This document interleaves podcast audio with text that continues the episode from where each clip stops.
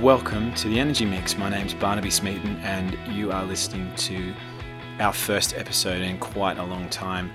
joined by my co-host Andrew. Andrew, how are you? I'm good, thanks, Barney. Yeah, good to be back on the podcast and recording again. I think we should mention that we both took quite a long break from the podcast because so much for both of us has been happening professionally, and I think we both found it rather hard to juggle working as well as uh, finding great guests for the podcast and researching content for it. Some people that have listened to the podcast, though, very kindly um, have very kindly said how much they enjoyed the content. They enjoyed some of the guests that we've had on, and for that reason, I think Andrew and I decided, well, uh, let's um, let's organize it again. Let's let's get back into it. Yeah, that's right. And I think the only bad feedback I've had in the past year was the quality of the sound, and we've both invested in new microphones, so you should be hearing us in super high sound quality. You know, I've been all over the world in the past 12 months. Barnaby's doing some amazing things, and we've got some great stories to try and tell you over the next set of episodes. Uh, but I think since we started recording, the world has changed. Uh, I feel like it's turned on its head. The climate agenda, when we kind of started, we were all very passionate about it and and excited. But the, it seems the world is now fully targeted on a, a net zero and accepting climate change. Oh no, wait a minute, America isn't. But apart from America um, and maybe Australia, um, the UK certainly got a net zero policy, and that's what we uh, wanted to start talking about today. So I, I think Barney, Australia's new... yeah. I was just going to say Australia's been dragged kicking and screaming uh, towards solar. I'm sorry, I, I, mean, I, do feel that's a pointed dig at you, Barney. It's not, not at all. It's it's good to have some UK Australia banter on a on an energy podcast. Who knew? Cricket too. Uh, it's it's energy. it's uh it's not a low blow at all. It's it's a, an objective description of the Australian energy industry, which is finally finally becoming less schizophrenic. Um, I, I, yeah, and it's I, I mean it's been great watching that from the other side of the Tasman in New Zealand. She kind of New Zealand kind of learns from Australia and looks at what it's doing, and um, all very very interesting, which we'll talk about. Anyway, UK net zero. Barnaby, you wanted to talk about it. Um, what, yeah. What is it? What does it mean? So the Committee on Climate Change, uh, which has existed for quite some time, um, has released a report recently effectively on how the UK can deliver its obligations under the Paris uh, Agreement, the 2015 agreement regarding uh, the need for major, major and um, minor economies to to target net zero emissions by 2050 in order to avoid um, in order to avoid a two degree um, warming in, in uh, on the Earth. So, um, so a 600 page report. Um, they've also published. of course. Um, I've not. not all of it. Uh, um, they've published summaries as well. There's a good slide pack. Um, I also had the I had the privilege of hearing um, Chris Stark, the CEO of the CCC, uh, being interviewed at an energy conference in London. Um, that was fascinating because he provided some context and, and a little color on some of the things that he thinks are particular challenges. Um, so it's really interesting read. I think very timely. It probably was one of a few things that have encouraged Theresa May to legislate net zero. Um, and I think some really interesting takeaways from it. It's obviously vast in scope because it's looking at the entire economy. Um, and some sort of takeaways that I thought were particularly interesting were the the position that um, CCS is essential, hydrogen is very likely an essential part of decarbonisation, um, and there was also some some real numbers around um, power generation in 2050, amount of offshore wind, solar, and so on. So, mm. uh, really interesting report. I don't know if you had you had some thoughts on it.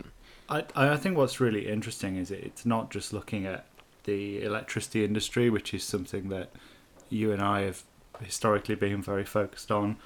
Uh, I know in my life, it, it, the focus is moving away from power and on to heat and on to transport and how we decarbonise those sectors. and I think the net zero term. I mean, it's it's kind of very it's being picked up very uh, very widely as what we're trying to achieve, and that's uh, not just trying to reduce our emissions of of greenhouse gases, but also trying to in effect offset those emissions, uh, which is the kind of the net zero piece. Uh, and it is a very good report. There's some really good uh, detail on there about um, how we might decarbonise the different sectors, and also how that breaks down into the different parts of the country. So, you know, Wales targets a 95% reduction uh, in greenhouse gases by 2050. Scotland achieving net zero by 2045. The thing I would I would say is uh, my suspicion, and, and perhaps a bit of hope and optimism in there, is we'll probably achieve that before 2050. Um, certainly in electricity, probably in um, uh, land-based transport and heat. I think there's some so many interesting stories around heat that we're going to try and bring you with some guests we've got lined up. Um, also, a little bit irked they didn't use MyGrid GB for their figures. They used the huh. the data from Drax, which you know, I mean, I'm not annoyed, but I'm a bit annoyed. I'll be honest, but what can you do, eh? Uh, interestingly, though, the B- I thought the BBC article is is, is great on um, just providing a little summary. And again, National Grid they've they've stolen a chart from uh, stolen. That's the wrong word. Probably don't think we can edit that one out, but they've they've used a very similar form of chart to what MyGrid GB. So great to see that uh, being used. it, imitation is the highest form of flattery, eh? Um, yeah, absolutely. One thing Chris said in the interview that I saw, it was a kind of open interview um, in, in, in the midst of the Aurora conference a few weeks ago, was he he regards domestic heat as one of the most challenging aspects of decarbonisation, and he didn't specifically say it. I suspect he feels that way because of the challenges around the smart meter rollout. So mm-hmm. I thought that was interesting. That you know, even if even if um, well, I, I suppose either if the, the UK goes down the hydrogen route or fully electrifying heat, um, there's millions of households that have to be ways, eh? encouraged eh? in some way. Yeah, I it's, mean, um, like with EE two, like with the EE two, you, you often have the challenge of um, um, the, the landlord landlord not necessarily being incentivized to make these capital investments. So government needs to create a policy that encourages that that kind of kind of challenge. Yeah. The uh, I mean, we've called this podcast specifically. We called it the energy mix, and, and in part that was we thought it was quite witty and clever. But but more importantly, we we, we both believe that the solutions to decarbonisation aren't aren't single technology. So uh, what I get, I, I've done a bit of work in heat and met some really interesting researchers in heat, and the kind of common thread is that it's it's a mixture of interventions that are needed, and and I th- I think heat's very very interesting, particularly in the UK, where it, it's going to be real local solutions that are important. So research being done at, at Durham University, where I'm a, an associate, and looking at using heat from old coal mines and the, the water in the old coal mines that's, that's, that's warm essentially, and using that to provide low carbon local heat to villages not on the on the on the gas grid. You've got yep. Places like Leeds looking at hydrogen as a, a form of providing heat. You've got, or historically in this country, we've had insulation drives reducing the the actual heat demand. We've got my own personal experiences using smart heating, which took 40% off my own heating bill just by not turning on the same boiler or being more controlled and measured around the same boiler you know so i think i think there's a whole mix and suite of interventions that we need to be be focused on and talking about and and um, uh, you know we, which i think chris is right i think it, in theory it looks like the the hardest challenge right now because we don't have a solution to it like we do with electricity, we can see it's on the path. With vehicles, we see that cars are increasingly um, electrified, and that technology is, is is increasing in potential. There isn't that locked on suite of measures in heat yet in this country. Is, is that mm. fair, Barney? Yeah, um, I, I, agree with you. I mean, when it comes to the power sector, the report's quite clear that um, decarbonising power is a matter of extending and extending policy measures and market measures that have worked well in the past, and that they are needed. That um, Mhm. merchant projects are unattractive to debt providers. Um, so that was another fascinating part of that conference. Um, but it's fundamentally more nuclear, more solar, more offshore wind um, at pretty incredible rates. I mean, we're talking four Yeah. gigawatts a year of, And- and, of, uh, of wind and solar. But and but when it comes to the heat, UK for achieving that. yeah, Yeah, we've achieved um, that. eh? When it comes yeah, to you, you, and you're already seeing you're already seeing electric buses on the streets in, in London and, and, and the occasional electric car. Um, but yeah, heat is heat is much more tailored. Um, the as we've as we've spoken about before, the, the the challenge of gas is just extraordinary. I mean, we still still get um, still get I think 160 terawatt hours of, of power from gas. Uh, it's something Um, like to say uh, nothing it's of forty percent of our electric, roughly, Yeah. and ninety percent of heat demand. And and and Yeah. you know, you've there's a lot of people very very concerned around that gas, and and, and I think it's it's a. It, I, I hope we don't get to this point, but there's a real threat to this country that a shortage in gas supplies in winter with you know much more limited storage now leaves us very exposed to you know one higher gas prices, two people potentially being able to afford that. We've got um, huge amounts of poverty and inequality in this country, so I think our exposure to gas is is pretty dangerous and, and, and something that will receive a lot of attention in the next few years. I mean, um, we talk about, uh, I mean, ga- I mean, just to dive into gas just briefly, which is so fundamental to heat and fundamental to our decarbonisation now, gas being the en- enemy.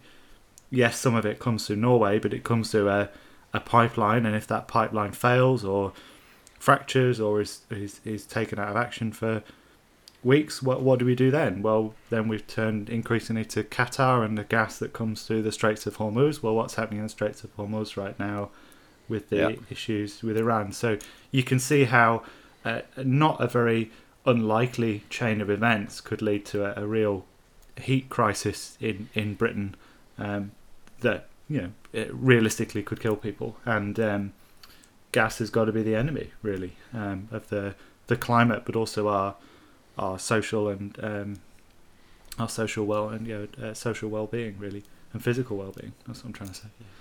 Yeah. Well, uh, all it takes is two tail events at the same time. Like, well, one is already semi-occurring, right? Um, the, the the sort of the sort of doubling up of things that um, that doesn't doesn't ordinarily um, cross people's minds. Um, so, the, the I think the tricky thing with with gas is if you go hydrogen, if you go the hydrogen route, it's um it's green hydrogen, in which case you need a lot more electricity generation, Or it's brown- in the first place. or it's yeah, or it's brown hydrogen, which means um, CCS.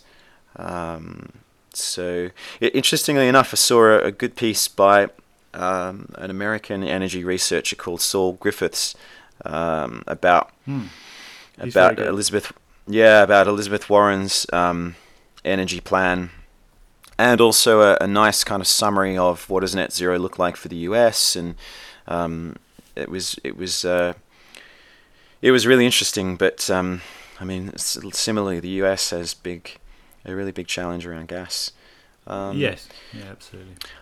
I- think I think in terms of short-term measures that the report um, suggests, there are two that jumped out at me. One of which was bringing forward the date at which internal combustion engines should be um, prohibited in this country, on the basis that it would save the country money.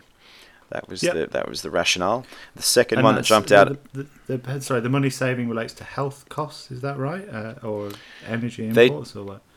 they they didn't take into it. That's an interesting thing about this entire report. They didn't take into account collateral benefits like that. So Okay. their commentary around how much net zero would cost, being around one to two percent of GDP, isn't net of of of sort of positive externalities, uh, which I thought was an interesting, really interesting Yeah. one. Um, Second so, thing. yeah. Um, second thing that I thought was was um, not necessarily a surprise, but like good to see in in the report was basically direct advice around the need for CFDs or some other um, Mm. support mechanism to encourage investment in, in offshore wind and solar. That that it's just, and I think you know you and I, you and I could, we- we could talk at- about at- we could attest to the fact that since ROCs have been um, have been wound down, domestic UK solar is being very Uh, feed-in tariffs as well. Yeah, very, Uh, uh, very yeah. Uh, and it's important and to touch on that, and, and it's great to see that recognised. I mean, with a a, a low carbon energy project, and I, I think this is good. I think it's interesting. I think it's important that people understand we you're asking people to buy most of their electricity upfront for 25 years. That that's what you're doing. You're saying put solar on your on your roof. You pay all this money up front. Very very low operating costs. Maybe 150 quid in 10 years for an inverter, whatever. You know, you're asking people to put money up front, and if you're asking people to put money up front, they need to know they're going to get a return. And the feed-in tariffs and the ROCs, whatever it, it came about, the floor prices on on wind that were put in place, they all gave investors from institutional banks down to, you know, Joe Bloggs living in a house in in Newcastle. Um, they gave them absolute security of a return on their money, and that's that's something that is proven time and time again all over the world through the millions of installs in the UK to work. And it's great to see the report recognising that, and and and that's a real role for policy and for government. And I think it's going to be really interesting seeing what people like Ed Davey, who is now running for Lib Dem leader, what he's going to come out with in terms of his policies. If someone's so instrumental in putting that investment security in place in the UK in the first place, what's he going to come out with? What's the Labour Party going to come out with in terms of policies leading up to the imminent general election? Did I say that out loud? Um, you, you know what I mean? I, I, I think that's really Yep. exciting and really important and a, and a real lesson learned for the UK, uh, which Yeah. which is great to see in the report. yeah Um, we've and we've talked a lot about net zero, and, and it's kind of going to be a theme really of the the series of podcasts we're gonna we're gonna produce. And uh, I thought it'd be good, Barney, to maybe touch on some of the topics that we've picked up on and learned about in the past few past well the past few months, the past year. Uh, and maybe just give the the readers, a, uh, readers, listeners, a bit of a flavour about what's coming. Does that sound good? yep yep um, Go for it.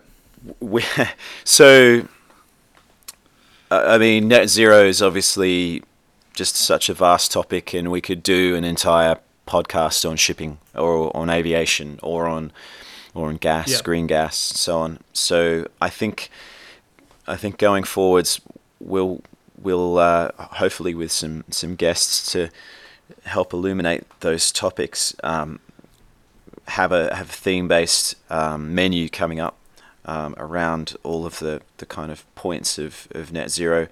Um, but um, uh, I think um, I think we'll we'll also do what we used to do, which was put in put in an interesting news story in every in every episode. Um, and um, I don't know if we want to we want to each mention what we thought was interesting in, in the news this week.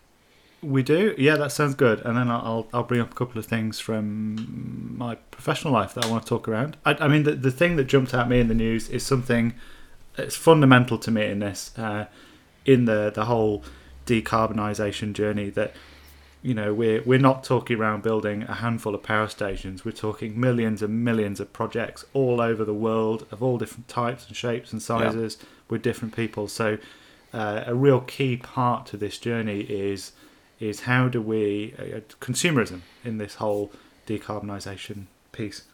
You know, Yeah. uh, to build the solar you're talking around, we need to do about 10 million domestic solar installs in the next 10 years. I think that's an amazing opportunity. So the Mm. piece of news that stood out to me was uh, some work by Money Supermarket, who are a price comparison website, and they were looking at paybacks, uh, which are potentially important, or returns on your investment, and just highlighting again the importance of uh, energy efficiency measures or uh, and the payback in energy efficiency relative to investing in solar or or wind at the moment in the UK. So it, I think it's just it was really good to see the kind of news coming out saying payback some LEDs can be as low as six months in some cases, and reduce water shower flows, which I've got, makes no difference. Um, really, really great short paybacks, really low barriers to um, well, low cost, low low barriers to market. It's not expensive, mate. You know that's a really really great thing to see coming out and and hugely important in the journey. Um, I personally think that there's a few ways of doing the maths, but um, the way I've done the maths says demand reduction, energy efficiency, the LED bulb have created as much a carbon reduction in the UK as closing down the coal power stations. So I really want to. Um, I think it's really great to see energy efficiency being talked about. Mm-hmm. But you've Yep. got something on the other end of the scale to do with batteries, I believe, that you wanted to alert the readers. to. Yeah, yeah. So um, there was a news story last week about a British company called Connected Energy, and uh, the news story was about their second round of investment. So Sumitomo, Macquarie, and Engie have all um, have all provided um, funds. They've they've made a, a corporate investment in in connected energy, um, which I thought was, um, I, I think is a really interesting company, a company to watch. Their their product is taking s- taking second life um, EV batteries or taking retired EV batteries and giving them a second life, repurposing them for utility scale applications. Uh, so I think um, I think a really interesting, really interesting Mm. business model because it seems that it seems that that that EVs um, the the take up of EVs, EVs is accelerating and the level good, of good car pun, by capac- I like that. the unintentional. Um, yeah, that that um, the level of degradation in an EV battery only needs to be about twenty percent, at which point it has to be swapped out. Mhm. And um, obviously, the worst worst possible thing would be for for for batteries like that not to be um, not to be intelligently recycled, and so they um, they they they grade them, they they repackage them, they they have they have um, uh, cell monitoring software and hardware, and um, they can be then used in behind the meter applications, doing frequency services, all of that sort of good stuff. But I think really interesting um, company to watch because EV batteries with a life of maybe I don't know two years in a car, maybe a bit longer, um, then are are in a in a in a second application in which their working life might be ten or fifteen years. Um, Yeah. it's uh, it's I think smart. It'll avoid batteries being put in landfill. Um, it'll um, it'll mean that there's a British company which is putting itself at the at at the leading edge of of um, at the leading edge of, of what will be a an explosive market. Um, I think because um, because everything's pointing to EVs and, and, and electric buses um, really growing in, in, in fleet size. So I think they're positioning themselves um, for that. So I thought that was a really interesting, um, a really interesting um, story. Yeah. couple of things in there. I mean, you know, as, as the the life of car batteries, you know, uh, whatever that is, I, I suspect it's it's it's fairly long. Whatever the number is, at the end of the life of that battery, it has something has to be done with it. And the waste triangle says you want to reuse it. That's the best thing you can do, um, Yep. other than not using the material in the first place. So it, it it'd be interesting to see what they get up to as a barometer for uh, not just the EV industry but also the power industry. Um, it's um, you know uh, it's a theme that's come up in the podcast before, and we talk about creating a sustainable sustainable energy industry, and that means sustainability not just of from a, a carbon and greenhouse gas perspective, but also from a jobs perspective and a materials perspective. So, yeah, really great thing to point out and worth people looking up and just thinking about what they're saying and why they're saying it. Um, uh, but without meaning to put the brakes on on electric vehicles. I thought it was a great pun. I thought about that halfway through and nearly had to mute the microphone. I was laughing so hard to myself. Um, I, a couple of things. uh, EV batteries do come up in my professional life, and it's something we're going to talk about, uh, which is the what I call the Great Pacific Ocean Race, and uh, Welt's uh, eulogizing about the uh, climate. Uh, I am also flying to New Zealand fairly regularly. Uh, I wish it was on a, a, a low carbon plane, and yes, I offset all my flights like crazy. But in the Pacific at the moment, uh, we're working working for a company out there called Infratec, uh, and we're switching whole countries off uh, off fossil fuels. So these are countries like Tuvalu, Samoa, Palau, Tonga, who are all racing each other to um, become the first zero carbon country. Uh, and I and I really want to do some work and some some some talking on on what that means for those countries, but also more fundamentally what it means for the rest of the world and what the learning that's going on there, um, which makes me so excited and made me spend so much time out there. Um, Yep. What I mean, what about you, Barney? What's the, what's the kind of thing you're most excited to talk about over the next few episodes? Um, I think that um, I think I'm I'm most interested in um, in talking about some of the less mature renewable technologies. So I think um, I, I- think it's I think there's a lot of potential with um, anaerobic digestion, um, green gas. I think there's a lot of potential with wave, um, and. I- over the next few episodes, I'd, I'll I'll be talking about those technologies and also um, and also some, some companies that I- that I've that I've researched in the meantime um, that I think uh, have got something interesting there. Um, Sounds good. so yeah, Cool. Well, I mean, thank you very much, well, Barney, for getting up on a Sunday morning to talk about energy. That's great. Thank you for everyone for listening in to the Energy Mix podcast. Uh, we look forward to one your feedback on this. Uh, and Barney remembers email address, not me, so I'll let him plug that in a moment. Uh, so we really welcome your feedback on email. We look forward to doing more episodes, and you know, do connect with us both. We're, we're both pretty active on social media, LinkedIn uh, is probably the best way. Do connect with us and, and tell us some of your stories and uh, positive and negative feedback on the podcast are always welcome. So, uh, Barney, do you want to give everyone the uh, email address and, and say goodbye? Yep. So the email address is the energy mix podcast at gmail.com. And uh, we'll hopefully talk to you in a week or two again. Cheers. So, sounds great. Cheers, everyone. Bye. Bye.